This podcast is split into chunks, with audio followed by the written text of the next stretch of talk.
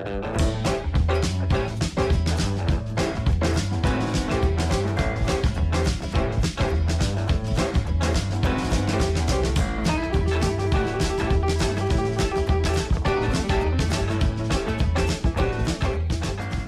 a todos, sejam bem-vindos a mais um episódio do nosso podcast Talking JP. Estamos aqui com os criadores Henrico Zanetti e Pedro Freza. Opa, boa tarde. Hoje vamos conversar com um ex-aluno do GMPG, o João, que fez engenharia mecânica, e a gente vai conversar um pouco sobre o mercado de trabalho e um pouco da história dele. Bem-vindo, João. Obrigado, bem-vindo vocês. É, bom, João, é, assim como até fiquei um pouco animado assim quando fiquei sabendo que você é formado em engenharia, porque eu também pretendo seguir o mesmo rumo aí quando eu me formar no JP. E aí, assim, eu gosto de perguntar para as pessoas assim, o que que desperta o interesse nelas é, sobre a área que elas querem atuar, né? E aí eu queria te perguntar, o que, que te trouxe essa paixão pela área de exatas, das exatas, assim? Cara, é muito boa essa pergunta. Vocês é, tiveram aula de física com o Bosco? Tivemos no Se primeiro algumas, ano só. algumas. Só no primeiro ano. né? Tá. Então, é, eu tive aula de física com o Bosco todos os anos do, do, do GMPG e eu tava no, no começo do terceiro ano, a gente tinha aquelas Azinha, Bzinha, e, e eu não fazia a mínima ideia, já tinha um monte de amigo que sabia que queria fazer direito, que sabia que queria fazer medicina, e eu não fazia a mínima ideia do que eu queria fazer. Aí eu percebi lá pro meio do terceiro ano, assim, que eu tava tirando 10 em todas as Bzinhas de física. Aí eu falei, nossa, tipo, talvez talvez isso seja uma coisa que, que dê para eu fazer, assim, porque além de eu ir bem, é, para mim era natural, assim, eu, eu curtia fazer aquilo. Aí eu pensei, obviamente, nas duas primeiras opções que surgiram na minha cabeça, foram fazer curso de física e fazer engenharia. Aí eu pensei um pouco assim, eu li aquelas revistas do Guia do Estudante lá, que tinha, não sei se tem mais, de, de tipo assim, como se fosse explicando as profissões, né? E aí eu, eu achei que física é muito legal, é, acho que seria talvez o curso que é, mais me deixaria animado, talvez, de fazer, mas eu pensei, ah, engenharia, eu vou estar alinhando esse meu perfil mais, mais exatas com uma habilidade de desenhar e de criar e de ser criativo que eu sempre tive também, é, desde quando eu era pequeno. Então foi meio que unindo assim útil ao agradável. É, uma coisa que eu já era bom, mais ou menos, unindo a praticidade da engenharia, né? E, e uma coisa também que eu gosto, que é desenhar e, e ser criativo. Eu achei que física talvez fosse teórico demais e fosse muito difícil achar uma coisa que não fosse é, trabalhar como pesquisador ou professor depois que eu me formasse. Aí eu fui para engenharia. João, você, você falou com a gente um pouco antes é que você fez poli, depois chegou até e é, transferiu, né, para uma faculdade dos Estados Unidos. Você consegue contar um pouco da experiência? Tu passou direto na poli, você teve que fazer cursinho, como que foi? Sim, não, é, essa é uma história também muito boa porque é, assim, pouquíssimas pessoas, é, eu não sei hoje em dia, né, na, na época de vocês, mas na minha época de terceiro ano, eu não tinha exemplo de ninguém que desse para eu seguir, né, para tipo assim, ah, eu vi que esse cara fez isso, então eu vou conversar com ele e eu vou tentar fazer igual. Não tinha nada assim, é, eu eu basicamente não sabia que estava para estudar fora antes do, da pós-graduação, mas aí o que aconteceu foi o seguinte: eu, no final, acabei de explicar o que aconteceu no meio do, do meu terceiro ano, né? Aí eu, beleza, eu peguei o final do terceiro ano para focar bastante e tentar prestar FUVEST, Unicamp, é, e, e tentar entrar em engenharia mecânica. Eu entrei, se não me engano, só na Unesp, e isso também é meio que um erro que eu vi muita gente cometer, porque a gente é do GMPG, a gente está acostumado com muita gente boa. E eu entrei na Unesp e eu nem pensei duas vezes, eu falei, não, não vou fazer o Nesp, o Nesp é ruim demais para mim. Eu vou tentar a Poli. Sendo que assim, não é verdade, tá ligado? É, a gente tem que tentar o máximo possível não ser bitolado. E, e, e, eu não sei se é a experiência de vocês, assim ou não, mas eu, pessoalmente, eu percebo que muitas decisões que eu tomei foram baseadas, no, é, assim, no fato que eu era bem bitolado na época. Eu falei, não, para mim é poli ou nada. Então, é, eu nem pensei em ir para o Unesp, eu falei, eu vou estudar ano que vem para entrar na Poli. Aí o que aconteceu foi, eu me eu entrei num cursinho aqui em Santos, que fica lá no Conselheiro. Não vou falar o nome porque eles não pagaram a gente para fazer propaganda, né? Aí, é. É, aí eu entrei lá no cursinho, fiquei o tirei o ano para estudar para entrar na Poli.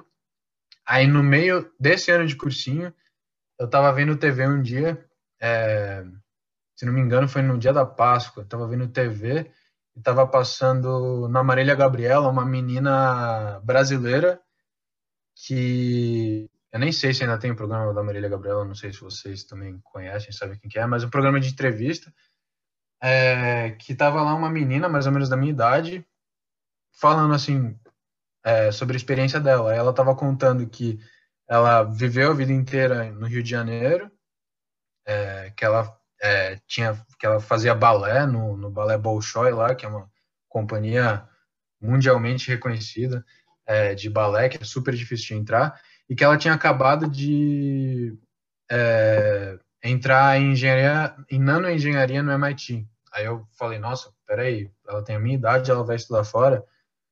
Aí eu prestei muita atenção assim naquela entrevista. É, no dia seguinte eu fui, entrei no computador assim, fiquei procurando, nossa, como fazer para estudar fora. Aí eu decidi, nesse momento eu decidi que o meu novo objetivo era estudar fora e que a Poli ia ser tipo um plano B, assim, se não desse certo. Aí eu passei o segundo semestre desse ano de cursinho é, faltando em bastante aula e, e dormindo muito pouco, porque eu estava estudando para SAT, é, fazendo muitas redações, pedindo é, cartas de recomendação no GMPG, fazendo tudo sozinho, assim, é, basicamente na raça, é, procurando as informações no Google. E no final deu certo, porque ah, em março de, de 2015, ou seja, é, logo depois, né, tipo no começo do ano seguinte, eu recebi é, aprovação na Poli, Engenharia de Petróleo, aqui em Santos, e Engenharia Mecânica na NYU, de Nova York. O programa de engenharia deles é muito recente, então, então é, foi a minha terceira opção, não era tão bom assim, e a NYU é bem cara. E Engenharia Mecânica na University of California, San Diego, que é onde é, eu acabei me formando. Aí, é, eu fiquei, então, de março até agosto, então, tipo, um semestre na Poli. E como as aulas começam né, lá nos Estados Unidos é, no segundo semestre e não no primeiro semestre, é, eu fiquei na Poli sabendo que eu ia sair depois do primeiro semestre, e só para não ficar parado, né? E aí no segundo semestre eu é, tentei trancar a poli, não consegui, porque só com um semestre é muito difícil de trancar. E, e fui lá, é, com a cara e a coragem, é, sem ter parente lá, sem ter amigo lá, sem nada. Fui começar essa aventura aí de, de fazer uma faculdade é, na Califórnia, é, tipo assim, nunca tendo morado fora de Santos, é, morei a vida inteira a, sei lá, um quilômetro, dois quilômetros da, da, da escola e agora eu ia estar tá morando, tipo assim, bem longe. É, e foi isso. Eu me formei em quatro anos em engenharia mecânica, lá na, na Califórnia, é, em junho de 2019. E agora tô aqui de volta em outubro de 2020 aqui no, no Brasil. legal. É, eu queria te fazer uma pergunta. É, assim, eu, quando eu descobri minha paixão assim, pela área da engenharia, engenharia, da área de exatas também, eu fui pesquisar e eu acabei me encontrando com o ITA, assim, né? É uma faculdade que eu sonho, sonho em entrar algum dia. E aí eu queria te uhum. perguntar, você chegou a, a saber sobre algo sobre o ITA? Chegou a ter algum interesse ou foi uma paixão puramente pela poli? Cara, é... Peraí que eu tô procurando o meu carregador do computador que a bateria vai acabar, eu não sei onde carregar. É, eu eu achava legal a proposta do ITA, né? Tipo assim, quando eu tava lendo esses guias de, de profissão e eu via o nome do ITA, é tipo assim, sinônimo de excelência, não tem nada que seja mais difícil de entrar no ramo da, das exatas do que o ITA no Brasil. Então, tipo assim, é, e a parte da disciplina, né, de que você está entrando no mundo meio militar, meio é, certinho, tem várias limitações, tem várias restrições. É, você só pode, acho que, prestar vestibular para entrar lá até os 24 anos, uma, uma coisa assim. É bem legal, mas ao mesmo tempo eu, eu tentei ser realista, assim, tipo, é, eu achava legal, mas parecia meio uma coisa de outro mundo, assim. Parecia que a USP era a, Poli era um era um bom meio termo assim entre entre ter uma qualidade absurda e ser uma coisa eu não vou falar acessível, né? Porque não é acessível. Você tem que ter uma capacidade enorme para entrar na poli. Mas, sei lá, o Ita só parecia meio fora da minha realidade, assim. Eu não, eu não, eu não conheço ninguém que estudou lá. Quer dizer, agora eu conheço, mas eu não conhecia ninguém que estudou lá. As provas pareciam insanamente difíceis para uma recompensa não tão maior do que a da Poli, entendeu? Entendi, entendi. Vamos esperar só um pouquinho para tu botar o carregador e a gente continua. Beleza. Mas eu é interessante, eu é, ano passado, eu não sei se vocês sabem o que, que é um trainee, tipo um processo de trainee, mas é, é basicamente um emprego que você consegue, é, que geralmente as vagas são abertas só para pessoas recém-formadas, então pessoas jovens, e você já entra é, num esquema de ser preparado para ser um dos líderes da empresa, assim, no futuro. É, e, e é muito concorrido, né? É, esses processos de treino são um absurdo. A qualidade das pessoas é muito alta. Aí, ano passado, eu prestei um treino do, da Embraer, e esse trainee da Embraer é um trainee que também é, tem uma parte de mestrado, e a parte de mestrado é dada pelo ITA. E, então, ano passado, eu fui lá no... É, fiz a parte da internet, aí eu fiz, eu fui lá na Embraer, inclusive no dia do meu aniversário, para fazer uma prova de cinco horas é, de admissão, assim, nesse processo, que é uma prova do ITA. Nossa, eu estudei, eu caí, morri de estudar.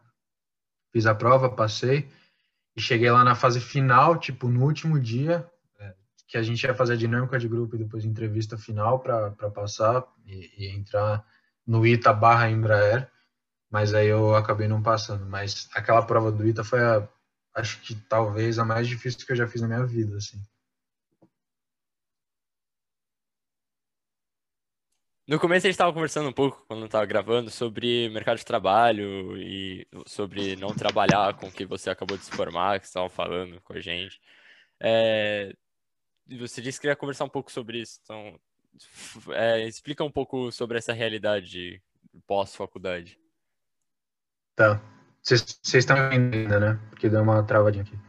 Mas tá tranquilo. Tá. É, não, então, é assim. É, eu me deparei com uma realidade meio diferente do que o que eu estava esperando depois da minha formatura. Eu.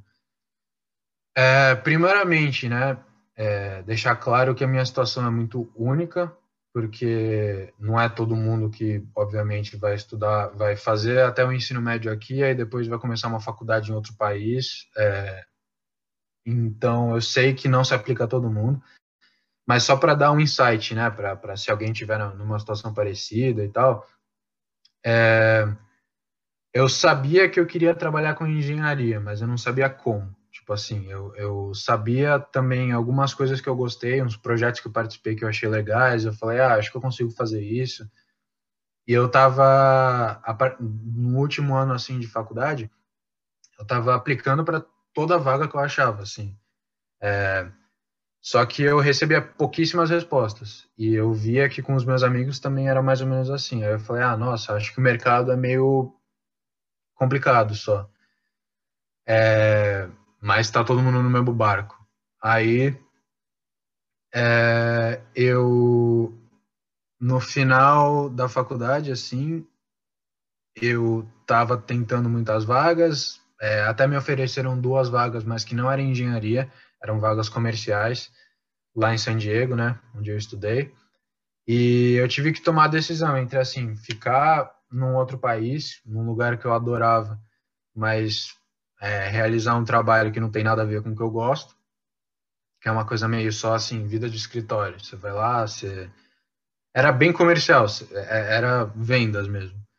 Ou voltar para o Brasil é, e provavelmente, assim, é, renunciar né, essa vida fora do Brasil, porque é, depois que você sai é muito mais difícil de voltar, mas tentar trabalhar com engenharia, porque enfim, é, é o que eu gostava.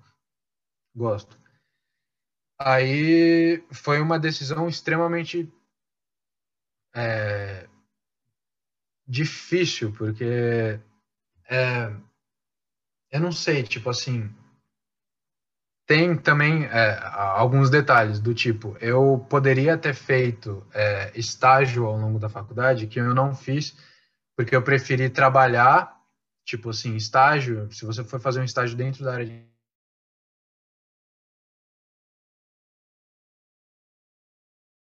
engenharia, geralmente você não recebe dinheiro. É, se você está fazendo um estágio de poucas horas por semana e você ainda é um estudante. Mas aí, depois, é, e o que eu fiz, ao invés de eu fazer um estágio que seria muito bom para o meu currículo, mas eu não receberia nada, por eu estar, tá, tipo assim, pagando a faculdade em dólar e, e eu estar tá, é, querendo visitar a minha família o máximo possível e etc., eu preferi fazer um trabalho part-time, que eu, eu trabalhei lá enquanto eu morava lá em San Diego por dois anos e meio dos quatro anos que eu morei lá, é, para nesse trabalho part-time, que não tinha nada a ver com engenharia, eu poder ter um dinheirinho, assim, para eu viajar e tal. E acabou sendo uma má opção, por quê? Porque, no final das contas, é, me formando, eu não consegui trabalhar na minha área logo de cara. É, e é mais ou menos essa lição que eu aprendi, que eu acho que é bom todo mundo é, ter conhecimento o quanto antes, né? Tipo assim, é, tem como você fazer dar certo, estudar fora, que nem eu fiz, é, mas se você quer trabalhar dentro da sua área, se a sua área é competitiva que nem engenharia, é técnica que nem engenharia, e principalmente se você está né, em outro país, não é exatamente a faculdade que importa. Essa é a grande, é, o grande, a, a moral. Se, se tivesse que ter um resumo assim da lição, não é exatamente o que você faz na faculdade, as aulas que você tem, é, as horas que você passa fazendo lição, fazendo lista de exercício, estudando para a prova, P1, P2, P3. Lá nos Estados Unidos se chamam as midterms e a final.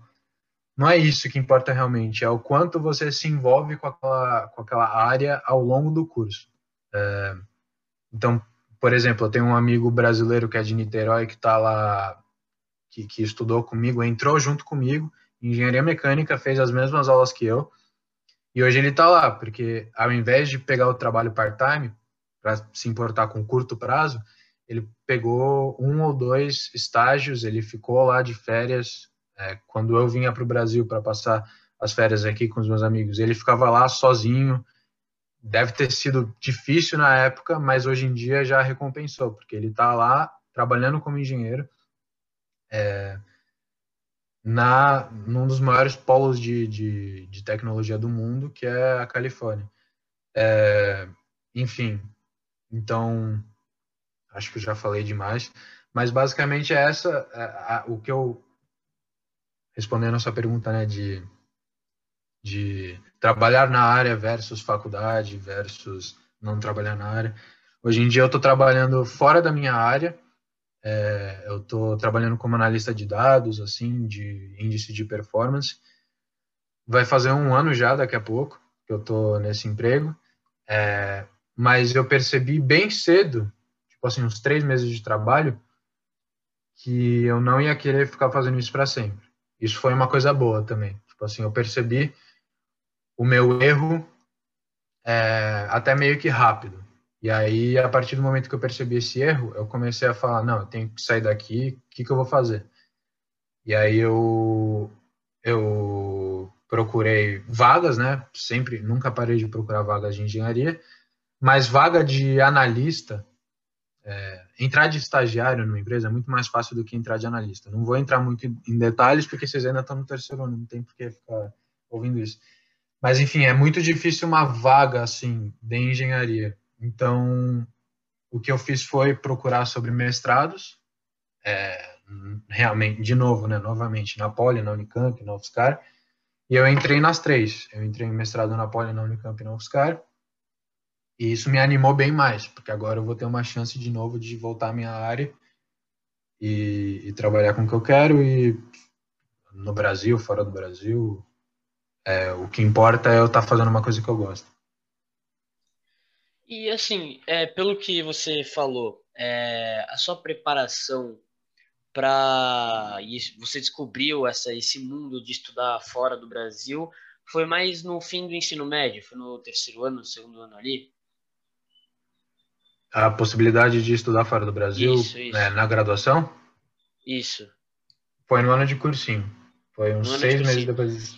E você acha que, por exemplo, para alguém que, que quer estudar fora, que pensa em estudar fora, você acha que é, não tem, assim, o ideal para você realmente estudar fora é começar uma preparação muito antes, ou se você, se você chegar, é, como você fez no caso, é tranquilo? Porque tem muitos alunos que se preocupam, assim, tipo, pô, agora ficou tarde para eu estudar lá fora, tem esse hum. medo, assim, né?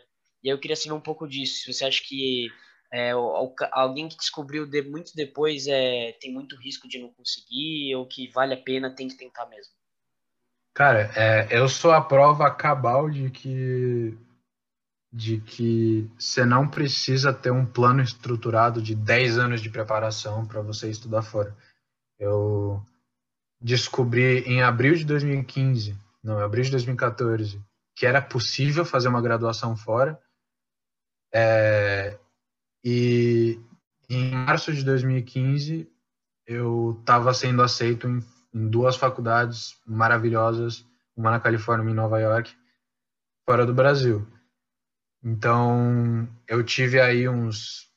Vai, do momento que eu comecei a me preparar realmente, até, até eu enviar o último pacote de documentos, assim, para a faculdade, deu uns seis meses aí. Então, realmente, não existe isso de estar muito tarde para eu tentar estudar fora. Se você tem seis meses, você consegue.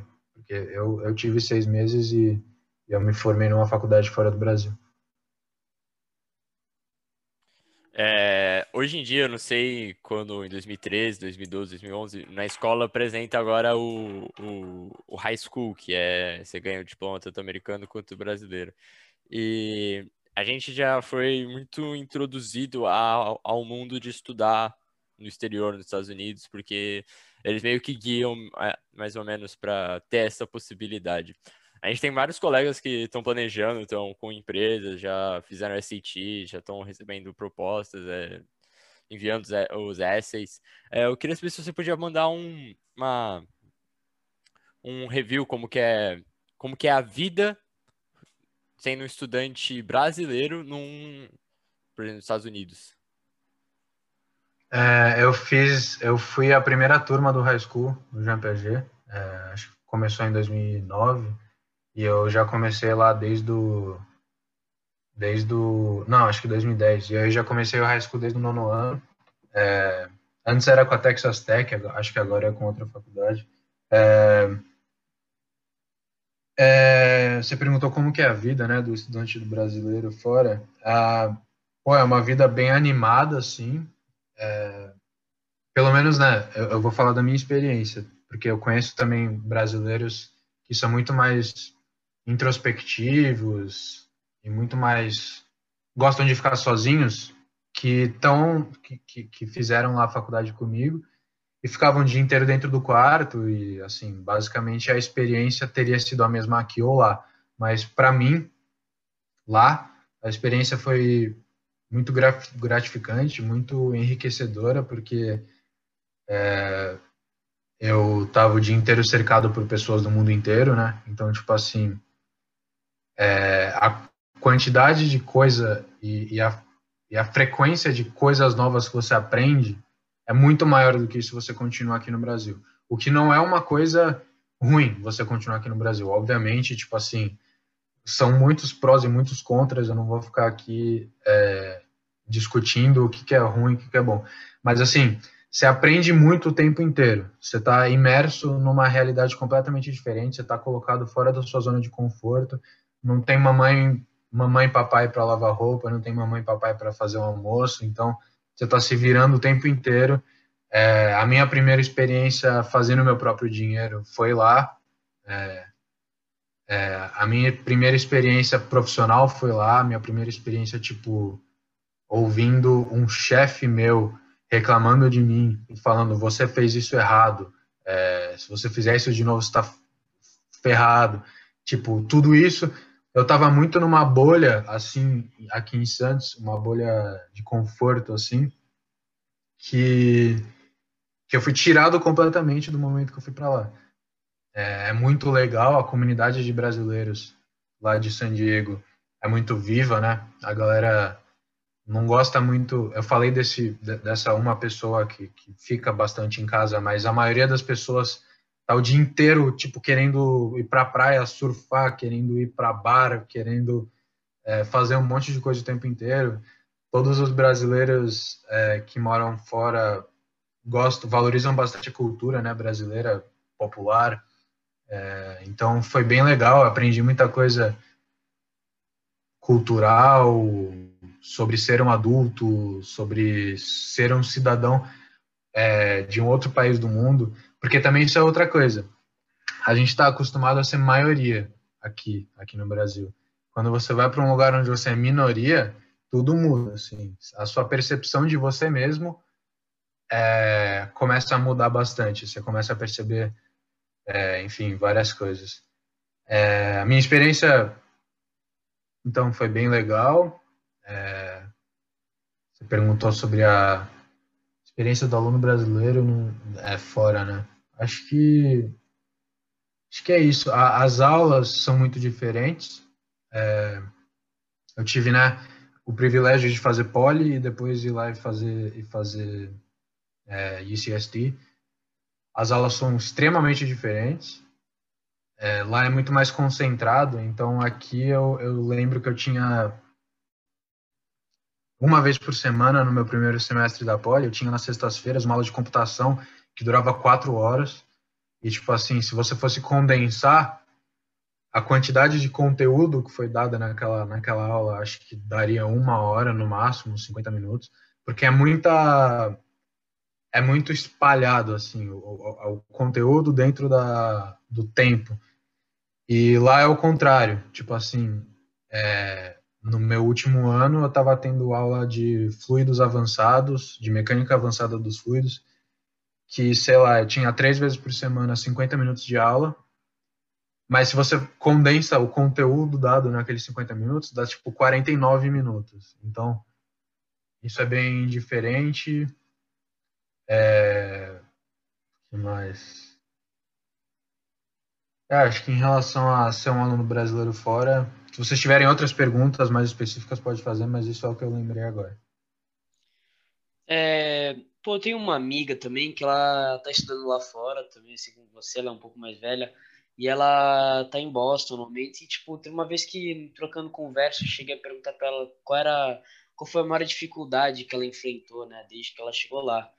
E ela comentou assim que, tipo, pra ela, é, ela, assim, o que mais pegou pra ela foi, assim, a solidão de ser, assim, vai, um brasileiro num ambiente diferente, assim. Ela se sentia muito sozinha. Eu queria saber, tipo, de você, se, é, qual foi a sua maior dificuldade que você enfrentou lá nos Estados Unidos? Boa pergunta também. Vou tentar ser bem sucinto. É, eu é engraçado. Todo mundo falava assim para mim: Nossa, João, você tem certeza? Tipo assim, você vai morar em outro país sozinho? Não é muita mudança? Você não vai ficar meio mal? E nunca passou pela minha. A minha resposta era automática: era não, eu não vou ficar mal. Por que, que eu ficaria mal? É, nunca passou pela minha cabeça ficar mal é, por causa de, de solidão. E, e realmente isso se concretizou. É, eu cheguei lá na, na faculdade, nos primeiros dois anos, eu fiz uma imensidão de amigos. Eu entrei numa fraternidade é, onde eu estava cercado de gente o dia inteiro. Tinha eventos, tinha viagem, tinha viagem para deserto, aí tinha viagem para chalé na neve, aí tinha Coachella, aí tinha, tipo assim, era muito animado, tinha muita coisa acontecendo o tempo inteiro. Jogo de basquete, da NBA. É... Aí, nos dois primeiros anos, que era teoricamente, né, se, é, se supõe que seria a época de maior tristeza, de maior solidão, porque é o choque da cultura, né? É, eu fiquei tranquilo. No terceiro e quarto ano, nos últimos dois anos de faculdade, foi que bateu, assim, uma badzinha, porque é, eu... A faculdade estava ficando muito pesada, principalmente no terceiro ano. É, eu tive as matérias mais difíceis que eu tive nos quatro anos. Eu estava sentindo muito a pressão de me formar dentro de quatro anos, porque é, o dólar estava ficando cada vez mais caro e a minha família já estava, tipo assim, enfim, é, gastando tudo que tinha e que não tinha para pagar minha faculdade. Eu consegui bolsa aos quatro anos, mas mesmo assim, a faculdade é tão cara que a bolsa, só se você conseguir realmente uma bolsa integral, né? Mas bolsa integral eles não dão para estudante brasileiro, para estudante internacional, lá nos Estados Unidos. Enfim, é, consegui bolsa de méritos quatro anos, mesmo assim estava bem difícil de pagar, o dólar aumentando. E, e, eu botei muito na minha cabeça assim, eu tenho que me formar em quatro anos. Aí é, eu estava sentindo, especialmente no terceiro ano, essa pressão de, tipo, eu não posso falhar, eu não posso é, receber um F ou um D nessa aula, porque aí eu vou ter que refazer essa aula e eu vou ter que ficar mais, tipo assim, é, eu já estou no limite. Se eu tiver que repetir uma aula, eu vou ficar aqui pelo menos mais um trimestre. Pelo menos mais um trimestre vai ser pelo menos mais X dinheiros. Então, é, foi bem complicado. Foi um momento que, tipo, que eu me isolei, mais ou menos, porque é, por, por conta da quantidade de tempo que eu tinha que dedicar aos estudos e também, né, eu estava trabalhando para tentar ajudar a pagar. Então, eram os estudos e o trabalho, é, tempo inteiro, assim, eu estava fazendo um dos dois. Então, eu me isolei, acabei ficando meio sozinho. Aí, realmente, foi pesado. Mas, mas eu não diria que foi pesado por conta de eu ser brasileiro. Foi pesado por conta de um, eu diria, mau planejamento, assim, meu. Porque no momento que eu decidi estudar fora, eu podia ter falado assim, não, mas espera aí, vamos ver a situação do dinheiro, vamos, vamos analisar o dólar, vamos pensar é, se, se eu vou ter um, um, um espacinho para se eu precisar fazer cinco anos de faculdade ao invés de quatro. É, vamos ver se eu consigo, né? Porque, enfim, eu teria é, aproveitado muito mais se eu tivesse feito cinco anos de faculdade. Eu teria tido mais tempo e, e consequentemente, eu teria tido menos aulas por trimestre, então é, eu teria ficado menos estressado, eu teria tido mais tempo livre para, por exemplo, fazer um, um, estágio durante a faculdade, enfim, várias coisas. Então, isso é uma coisa também é, bem importante que só deu para eu aprender quando eu quebrei a cara, né? Tipo assim, é, planejamento é muito importante e você não vai você não vai as coisas não vão simplesmente dar certo só porque você é bom. Você tem que tipo assim, você tem que levar em consideração dinheiro. Vindo do GMPG, vindo do é, dessa realidade que a maior, maior parte, eu acho, das pessoas que estudam no GMPG é, compartilham, essa realidade de assim, de tá ok, de tá confortável, de nunca ter que pensar em dinheiro. Eu nunca realmente tive essa conversa com a minha mãe sobre, tipo assim, e aí, quais são as nossas condições, né? Então, lá para o terceiro, quarto ano de faculdade, eu tive esse choque de, de, putz, tipo, é muito dinheiro. Então, isso me deixou meio mal.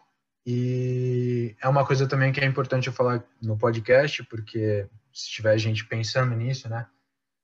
Converse sobre dinheiro com, com seu pai, com sua mãe. Tipo, se, se tiver confortável, se tiver tranquilo, é, eles vão falar, não, tá tranquilo, e pronto, acabou.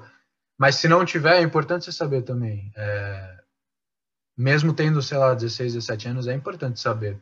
Eu, se eu tivesse, se eu soubesse na época, enfim, as coisas teriam sido diferentes. Você podia ter feito um planejamento diferente, etc. Mas, respondendo a sua pergunta, então, é, a minha, o meu principal problema não, com certeza não teve a ver com choque de cultura. Eu adorei aprender sobre a cultura de lá fiz amigos para a vida inteira. É, passei três Thanksgivings lá com, com, uma família que eu fiquei muito próxima e, assim, é a minha segunda família hoje em dia. É, então, não foi o choque de cultura, foi o choque de virar adulto e perceber que as suas ações estão tendo algum tipo de consequência para sua família e que tudo custa dinheiro e essa sensação de o que, que eu vou fazer. Pô, legal, é, concordo muito com o que tu disse, Foi que a, a é planejamento. Concordo muito que essa parte de planejamento é muito importante, assim. E, mas eu queria te perguntar uma coisa assim, mais relacionada agora à especificidade da engenharia, né? Eu, assim, uhum. eu ainda tenho bastante tempo a pensar nisso, mas é, eu quero fazer engenharia aeroespacial, que eu gosto, assim, desde pequenininho uhum. sobre essa área. E eu queria saber de você, por que a mecânica, né? É, mais isso, eu queria saber. É, eu também, desde sempre, aeroespacial era a minha paixão, é a minha paixão, né? É, o meu autor favorito. Cadê o meu autor favorito, meu livro favorito. Putz, não sei onde está o livro. Achei ele, mas está muito longe. Enfim, é, tem um, um, autor chamado Carl Sagan. ele fez um livro chamado Pale Dot e ele fez esse livro aqui, chamado Cosmos, que eu estou lendo de novo agora. É, eu sempre fui muito conectado a esse tema de aeroespacial, de, de espaço e tal. Então, quando eu pensei lá no terceiro ano em, em, fazer alguma coisa relacionada a exatas, eu pensei automaticamente em tipo assim, qual que é o qual que é o nível mais alto de tecnologia de engenharia do mundo? É aeroespacial, tipo assim, é a coisa mais a coisa mais avançada que dá para se fazer é você tentar sair da terra, assim. Então, é, eu sempre fui muito interessado nesse tema, é, até recomendo bastante esse livro e a série que tem, acho que no Netflix, que é bastante sobre assim a relação entre as ciências, o espaço é, e, e o ser humano, a história do ser humano. E, só que eu sabia que, tipo assim, um engenheiro mecânico consegue fazer as mesmas coisas que um engenheiro aeroespacial e mais. Então eu falei assim, é legal a ideia de você fazer uma coisa que é bem focada em uma em um mercado específico, mas eu vou fazer mecânica porque me possibilita trabalhar com isso, mas também me possibilita trabalhar com carro. Se um dia eu decidir trabalhar com carro, também me possibilita trabalhar com máquinas em geral, em uma indústria, se um dia eu, quiser trabalhar com isso. Hoje em dia eu vejo que talvez não seja tão assim, tipo, engenheiros aeroespaciais podem muito bem ser contratados para ser CEO de, de uma fintech, mas é, mas na época foi esse, foi esse meu raciocínio. E eu não, tipo assim, eu não me arrependo de ter escolhido mecânica, mas também eu não, eu não teria nenhum problema com tomar a decisão hoje em dia de estudar aeroespacial, porque é o que eu falei, é, o seu destino profissional vai ser muito menos ditado pelas aulas que você faz na faculdade e muito mais ditado pelas coisas que você faz enquanto você está tendo aulas. Então, nas coisas, nos seus projetos pessoais. E você pretende algum dia trabalhar nesse setor, nessa área de aeroespacial? Pô, seria muito legal. É, por ser uma coisa meio bem específica e bem, acho que incomum, né, no Brasil, para dizer o mínimo. É, eu eu não foquei nisso especificamente, porque a minha estratégia com, com procurar vaga de emprego tem sido muito mais é, muito mais assim generalista. Tipo, eu tenho procurado é, vagas que me possibilitem, empregos que me possibilitem fazer atividades que eu gosto, ao invés de procurar é, uma uma empresa interessante, num ramo interessante, mas onde eu não sei exatamente o que eu vou fazer. Então, eu estou, no momento, valorizando a atividade em cima do ramo. Porque aí, sei lá, no futuro, por exemplo, vou dar um exemplo para ficar mais claro, que eu acho que não deve ter ficado muito claro. Se eu for um, se o meu sonho é trabalhar como é, designer de, de nave espacial, é, eu acho mais fácil você fazer o caminho. É, trabalhar com, como designer de veículos, é, a sua, tipo, por, sei lá, 10 anos.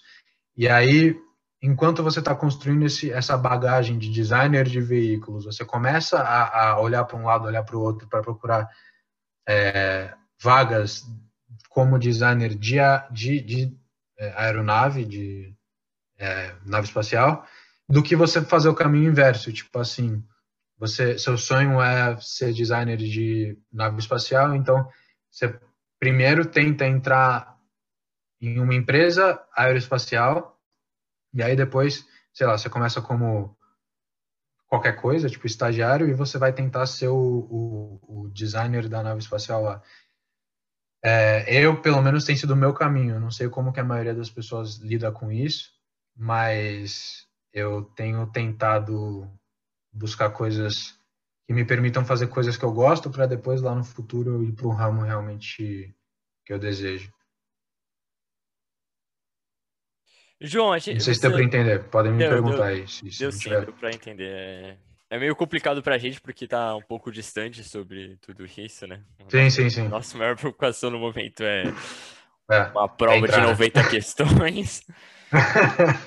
que já assusta bastante. Mas, mesmo estando Sim. distante, eu tenho uma dúvida muito particular, é parte mestrado, doutorado, porque tá uns 5 anos na minha frente, para quem quer medicina uns 10, aí... Eu queria entender, porque você fala de generalizar muito, mas nas nossas perspectivas, na minha pelo menos, é quando você faz o mestrado, você vai acabando nichando muito mais o que você quer aprender. Aí eu queria saber uhum. mais ou menos como que, como que é o seu mestrado sobre a matéria que você está vendo dentro da engenharia mecânica e se uhum. está correto a minha percepção, assim. Não, não, foi perfeita essa percepção, porque ao mesmo tempo eu falei que a gente deveria ser mais mente aberta e eu, e eu falei que eu comecei um mestrado, então, tipo assim, não faz muito sentido. Mas, é, no meu caso, é, tipo assim, como eu fiz faculdade fora e eu não fiz estágio enquanto eu estava fora, é, fica difícil para mim ter alguma coisa para mostrar no meu currículo. Eu tenho projetos, eu tenho grupos que eu fiz parte, mas fica difícil para mim mostrar no meu currículo, olha, eu sou um engenheiro competente, porque é isso que o estágio faz, ele te, ele te, tipo, é uma porta de entrada.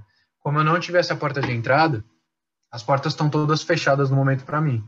Tipo assim, os meus amigos que fizeram é, engenharia mecânica, que fizeram alguma engenharia lá nos Estados Unidos, que fizeram estágio, estão trampando lá nos Estados Unidos, é, muitas, é, em muitas situações na mesma empresa que eles fizeram estágio, e os meus amigos que ficaram aqui e que é, fizeram engenharia, que fizeram estágio aqui, estão trampando com engenharia aqui. E eu fiquei no meio termo, tipo assim, eu, eu fiz é, uma faculdade que assim que brilha aos olhos qualquer qualquer é, pessoa que vai olhar os currículos para contratar, mas ao mesmo tempo eu não tenho estágio, eu não tive a porta de entrada. Então o que eu estou fazendo com o mestrado é como se fosse assim abrindo é, uma porta de entrada na marra, assim. Tipo, eu estou falando, ah, você não você não vai me abrir uma porta de entrada, então eu abro.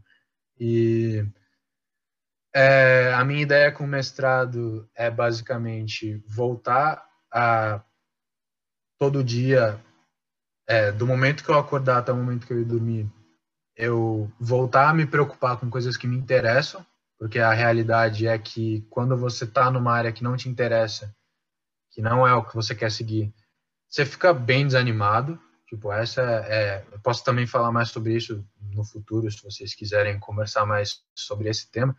É uma coisa que desanima bastante. Então, só o fato de que no mestrado eu vou estar tá estudando e fazendo pesquisa e escrevendo minha tese sobre uma coisa ligada à engenharia, já vai já é uma coisa que já muda a minha vida, tipo assim. Tem poucas coisas que importam para mim na minha vida e uma delas com certeza é eu estar tá trabalhando ou, ou, me envolvendo com coisas é, relacionadas à engenharia.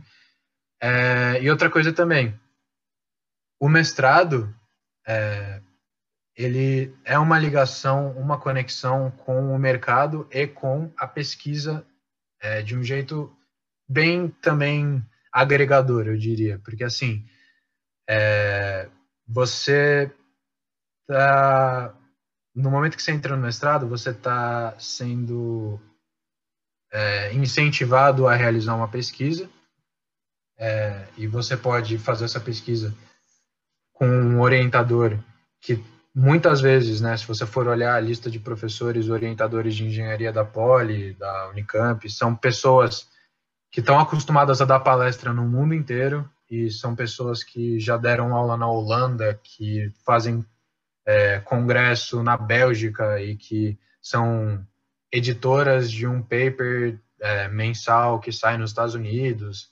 São pessoas muito rodadas que empresas como BMW, como Embraer, já tem lá o contato salvo no telefone, porque quando precisa de algum projeto, é, tem já esse contato com, com, a indústria. Então, é uma porta de entrada bem legal. É, é uma coisa. Eu já, eu já sabia que eu queria fazer pós-graduação em algum momento, porque é, eu gosto de me aprofundar né, no meu conhecimento. E, e, é uma coisa, é um nível acima, então, tipo assim, se você tem graduação em engenharia, você vai conseguir um emprego X, teoricamente, né? Hoje em dia tá tudo maluco. Se você faz mestrado em engenharia, você vai conseguir um emprego 2x, 3x, é, em, em, assim, em termos bem vagos, né? Tipo, não querendo dizer nada em relação a salário, nem nada. Mas enfim, são vários prós, né? São, são muitas coisas positivas. Eu, é, tem a parte de eu estar tá voltando à engenharia, tem a parte de eu poder realizar um projeto e receber bolsa de estudo da, dos órgãos públicos para realizar o meu projeto. Tem a conexão com a indústria. Se eu quiser trabalhar na indústria, eu tenho um orientador que é internacionalmente, internacionalmente reconhecido. É, então, esses são os meus motivos. É como se fosse é como se fosse o meu estágio, assim. Eu estou fazendo isso para pagar o estágio que eu não fiz.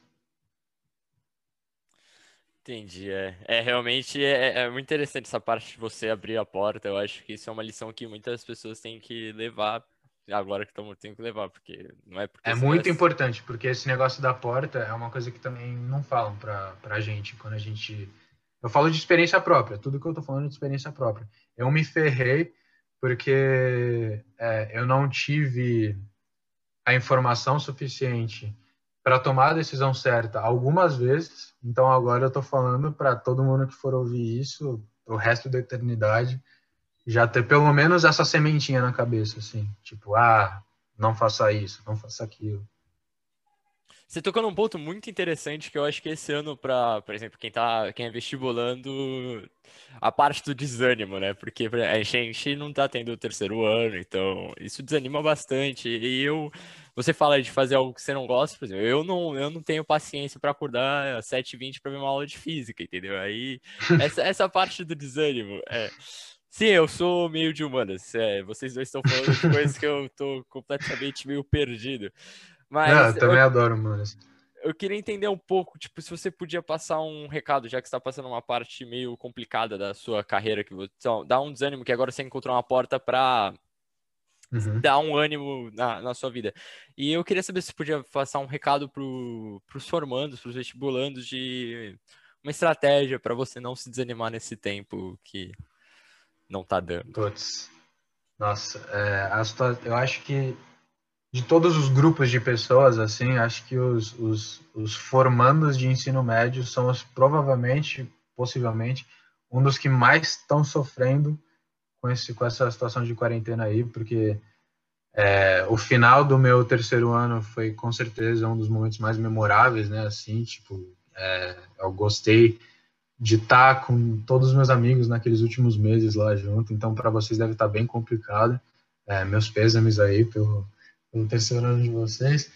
É, assim, é uma essa situação sobre essa situação da pandemia especificamente, é, eu não tenho muito o que dar de sugestão para vocês, porque é uma situação que todo mundo está vivendo pela primeira vez agora, né? Então, eu nem sei o que dizer sobre a pandemia, mas acho que é, sei lá, tipo, se eu tivesse no, no, terceiro ano, pelo menos, eu ia estar tá, é, procurando formas de me adaptar, de adaptar o meu dia a dia a essa rotina que, que foi forçadamente mudada. Então, tipo assim, procura coisas que você pode fazer que vão é, colocar uma rotina no seu dia a dia, já que você não está tendo a rotina de de ir para a escola, é, você precisa criar algumas rotinas próprias para você não ficar louco. Então, tipo assim, se você sabe que a única coisa que você vai ter que fazer no seu dia é levantar sete da manhã, ficar na frente de um computador até às cinco da tarde,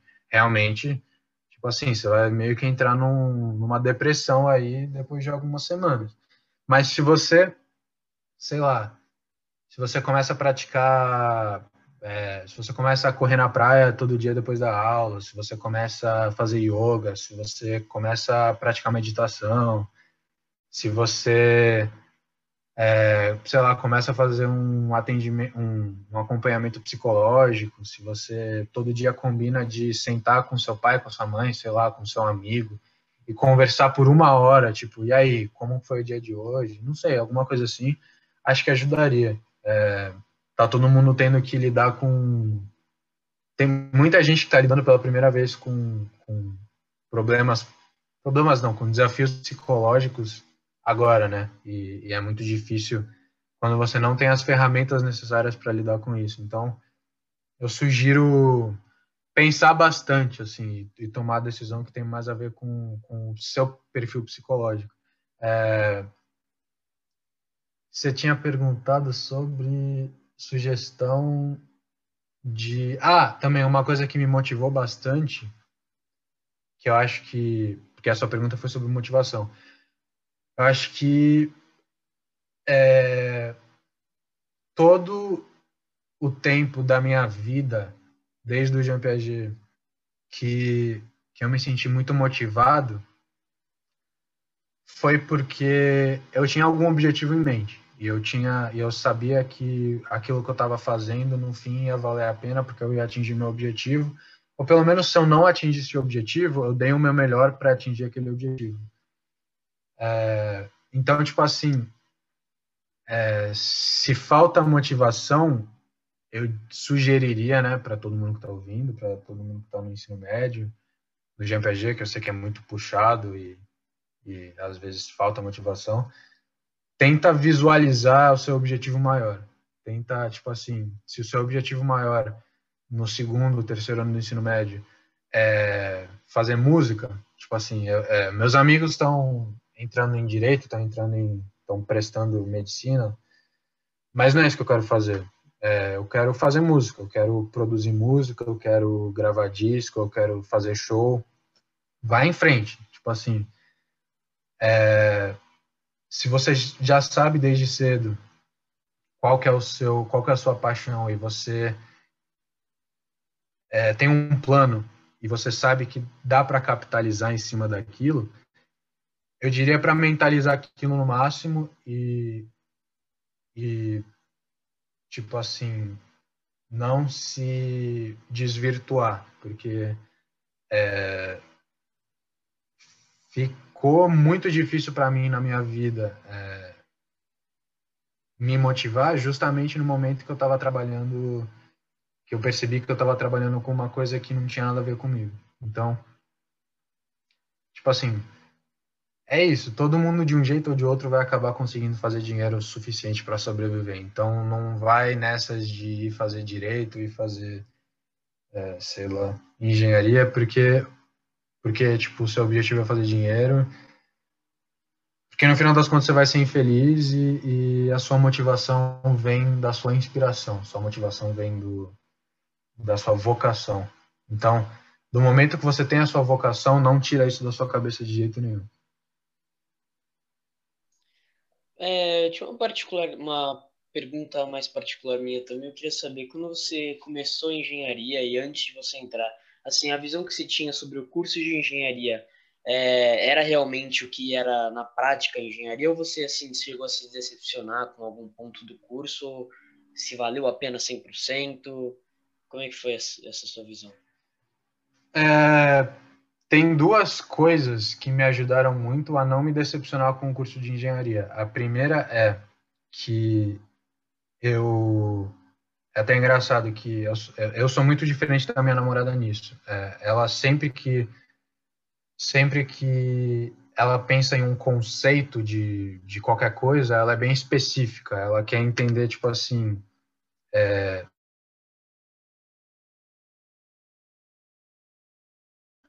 se alguém fala para ela, não, não entendi, tipo, como, que cadeira? Cadeira de que cor, de que formato, é, e se falarem para mim, imagina uma cadeira, eu vou falar, tá bom, imaginei. Então, tipo assim, eu sou muito generalista e, e eu não sou muito específico nas minhas expectativas, assim. É, até talvez seja uma coisa interessante de eu explorar com a minha psicóloga, porque agora eu parei para pensar e é, é verdade, acho que na minha vida eu sou bem assim. É, mas enfim, eu sou bem generalista, então eu não fazia a mínima ideia quando eu entrei lá no meu primeiro semestre da faculdade se eu ia ter muita aula de computação, se eu ia ter muita aula de, de controle de sistemas. Não, nem passou pela minha cabeça, eu não, eu não fazia a mínima ideia. E a outra coisa que me ajudou muito é que eu, eu também tenho muita resiliência. Então, tipo assim, é, se eu já estou muito perto do meu objetivo, ou então se eu é, arrisque, não arrisquei, se eu dediquei muito da minha vida para alguma coisa, é, eu não vou largar até eu conseguir o objetivo. Então, basicamente, no meu curso, sim, eu tive muitas aulas que eu não gostei. Teve umas três aulas que eu consigo lembrar agora de cabeça que se você me perguntar, e aí, João, fala alguma coisa, fala alguma equação, alguma, algum conceito que você lembra dessa aula, eu não vou saber te falar. É um absurdo, assim, eram umas aulas que não tinham nada a ver com nada, tipo assim, eu, eu, eu sobrevivia semana por semana só, basicamente. E, e nas provas, me matava de estudar só para eu conseguir fixar algumas ideias centrais, mas, assim, nada, não, não ficou nada. Então, sim, teve várias aulas chatas e teve vários, assim, várias coisas ao longo do curso que não tinham muito a ver com o meu ideal do curso, né? Mas, mas ao mesmo tempo, é, eu sempre consegui enxergar dentro do curso é, o princípio fundamental, né, do curso, que é gerar, assim, o que é engenharia mecânica? É, é a, é a construção, é a, o design e é o funcionamento, sei lá, manutenção de coisas que se mexem. Eu sabia que era isso. Então, tipo assim, eu tenho essa ideia central na minha cabeça e eu vejo como que, sei lá, computação, como que sistemas, como que mecânica dos fluidos, como que materiais se encaixam nisso. Então, eu conseguia meio que não desistir por conta disso, porque eu sabia que, tipo, ah, isso é um conceito que está meio fora, mas o fato de que esse conceito está meio fora significa que eu não vou ter cinco aulas desse, de, desse tema, eu vou ter uma ou duas. Porque está tão fora que não faz sentido isso, isso ser uma coisa que vai ser central para o meu curso. Então, basicamente, quando eu tinha alguma aula nada a ver, eu continuava em frente, é, sempre tive muitos amigos nas minhas aulas, amigos da minha fraternidade, é, amigos pessoais. Então, tipo, eu tinha ajuda quando eu precisava, eu estudava até três da manhã quando eu precisava, mas, mas eu, eu tinha meio que a atitude assim, ah, vamos em frente, tipo, vai dar certo no final.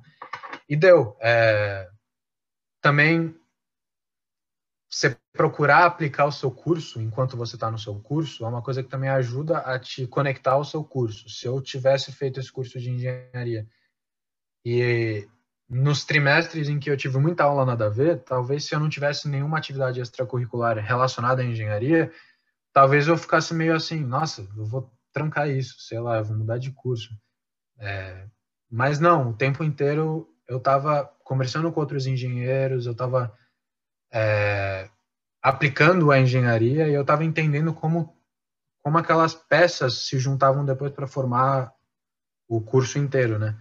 É, mas sim, eu tenho amigos, eu tenho, tenho um cara que eu conheço que acho que no segundo ou terceiro ano de engenharia aeronáutica ele mudou para cinema, tipo, os negócios nada a ver. Eu tenho um amigo que fez, se formou em bioengenharia, que agora está trabalhando também como analista de dados e ele está com um projeto aí de criar uma uma startup de como é que é? Acho que é um software de anonimização é, de fotos. Então, tipo assim, nada a ver. É, tem um cara brasileiro lá que estudou comigo, que fez engenharia estrutural e ele ia entrar no mestrado, mas aí o, o, o aplicativo que ele criou com os amigos deu certo e aí logo depois da, da faculdade ele foi trabalhar nesse, nesse aplicativo ao invés de seguir sendo engenheiro ou fazer mestrado. Então, é, a, a, tipo assim, isso também é uma recomendação minha. É, ao mesmo tempo que você tem que seguir seu sonho o tempo inteiro, você tem que ser meio pragmático, tem que ter, né? Tudo é um equilíbrio. Você não pode só seguir o seu sonho e ficar chateado toda vez que a sua aula não tem muito a ver com, com o seu sonho. Você também não pode ir aceitando o tempo inteiro, ah, estou tendo essa aula aqui, é, mas na real eu quero, daqui a cinco anos, quando eu me formar, eu quero ser músico. Não vai dar certo. Tipo assim, você vai ter cinco anos muito difíceis na sua frente e, e não vale a pena, a vida é muito curta. Então é tudo um equilíbrio. Eu acabei encontrando esse equilíbrio porque eu sempre tinha em mente que aquilo que eu estava fazendo, aquela aula fazia sentido dentro daquele contexto maior.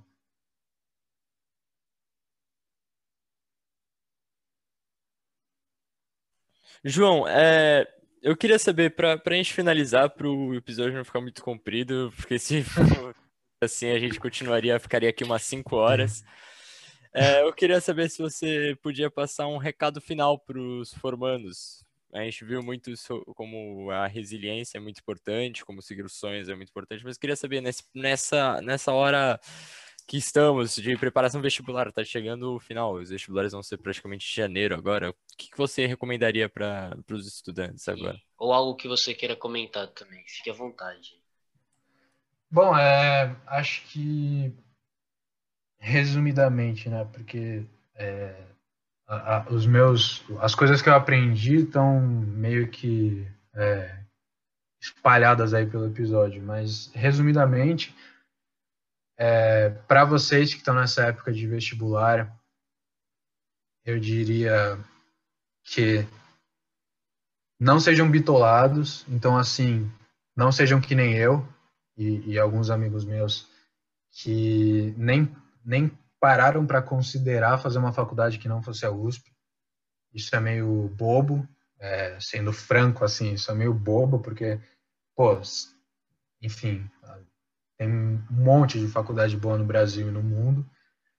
É, mantenham a mente aberta, porque, por exemplo, é, é, sei lá, talvez nenhuma das opções de curso na, nas faculdades que estão assim na sua frente faça muito sentido para você.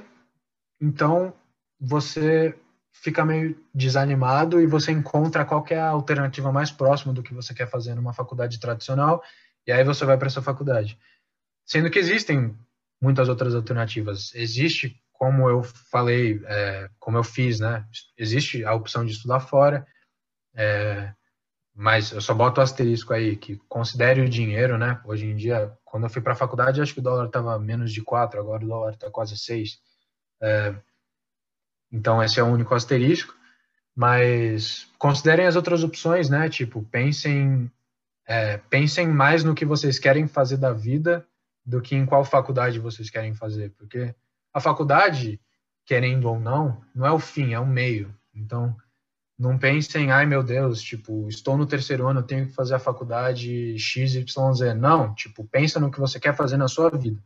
No que vai te deixar motivado todos os dias no que tem a ver com você e no que você vai conseguir fazer dinheiro fazendo. É, não pensa só no curso, entendeu?